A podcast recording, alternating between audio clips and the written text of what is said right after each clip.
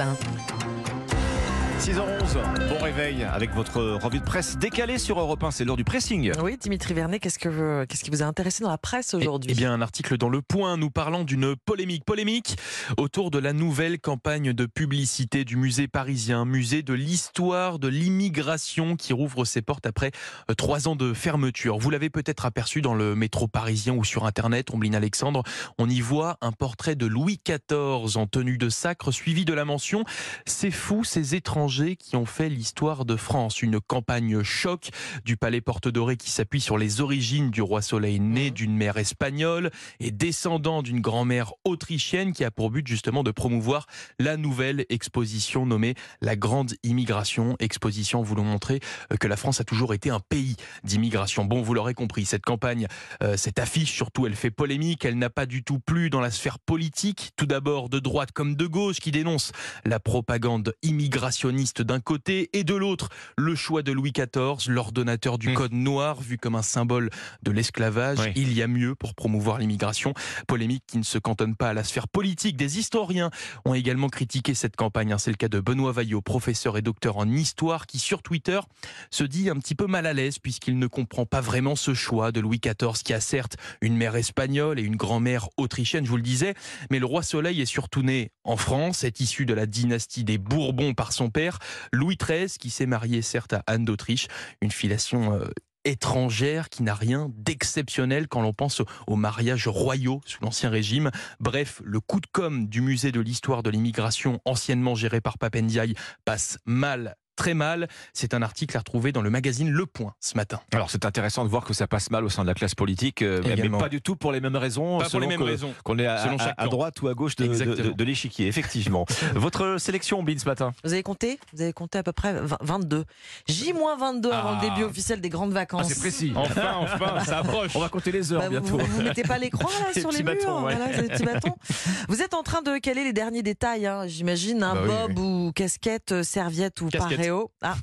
Nouveau sac de rando, car celui de l'an dernier, Dimitri, franchement, il est vraiment trop usé. C'est vrai. Et le logement, alors, location ou camping? Vous savez qu'il existe 7500 établissements en France. On dispose du premier parc de camping d'Europe et le deuxième au monde après les États-Unis. Le deuxième au monde Oui, l'an dernier, l'hôtellerie euh, de plein air a enregistré un record de 136 millions de nuitées. Et eh bien, malgré ces chiffres enthousiasmants, le Figaro euh, pose cette question. Que sont devenus nos campings? En fait, ce qu'il faut comprendre, c'est mais que sont devenus nos campeurs, la tente ah canadienne, le réchaud à gaz, le tapis de sol autogonflant, les espadrilles jetées entre les deux cordes qui maintiennent la toile. Vous savez, celle qui fait office de haut Très bonne image, oui.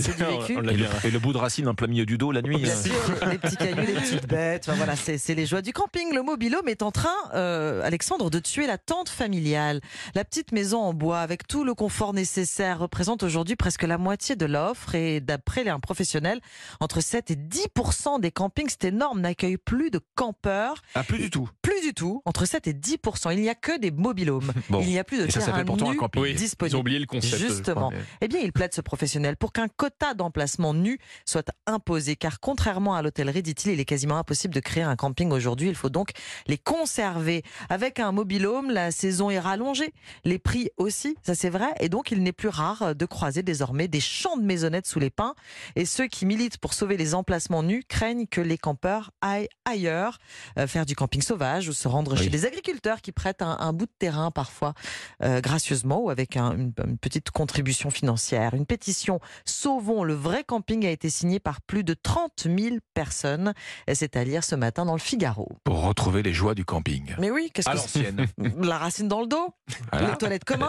Oui, bah, bah le bloc sanitaire, bien sûr. Quand on se promène dans tout le camping avec son rouleau de sous le bras. Aussi, mais bien sûr. Mais alors, c'est la vraie vie, ça. Du charme. C'est les vacances. Alexandre, c'est à vous. Bah, écoutez, ça me fait penser au camping des Flots Bleus, eh ben hein, euh, que vous connaissez, mhm. euh, célèbre euh, au cinéma, le camping des Flots Bleus à Pilat-sur-Mer, au pied de la dune, ravagé par les incendies de l'été dernier en Gironde. La Gironde qui se prépare à une nouvelle guerre estivale. C'est dans l'Ibé ce matin. La Gironde, mieux préparée hein, du reste. Le souvenir et le traumatisme de 30 000 hectares brûlés est encore là, bien sûr. Cette fois, tout le monde est déjà sur le pont et depuis des mois. Hein, nous dit un commandant des pompiers. Euh, il y a plus de moyens de lutte anti-incendie désormais, aériens, terrestres, financiers. Euh, ils ont la boule au ventre, malgré tout, les, les 5000 pompiers de Gironde. Ils se préparent à livrer une nouvelle guerre, celle, dit le commandant, de l'homme contre la nature qui s'embrase avec malheureusement un rapport de force souvent en notre défaveur, dit-il.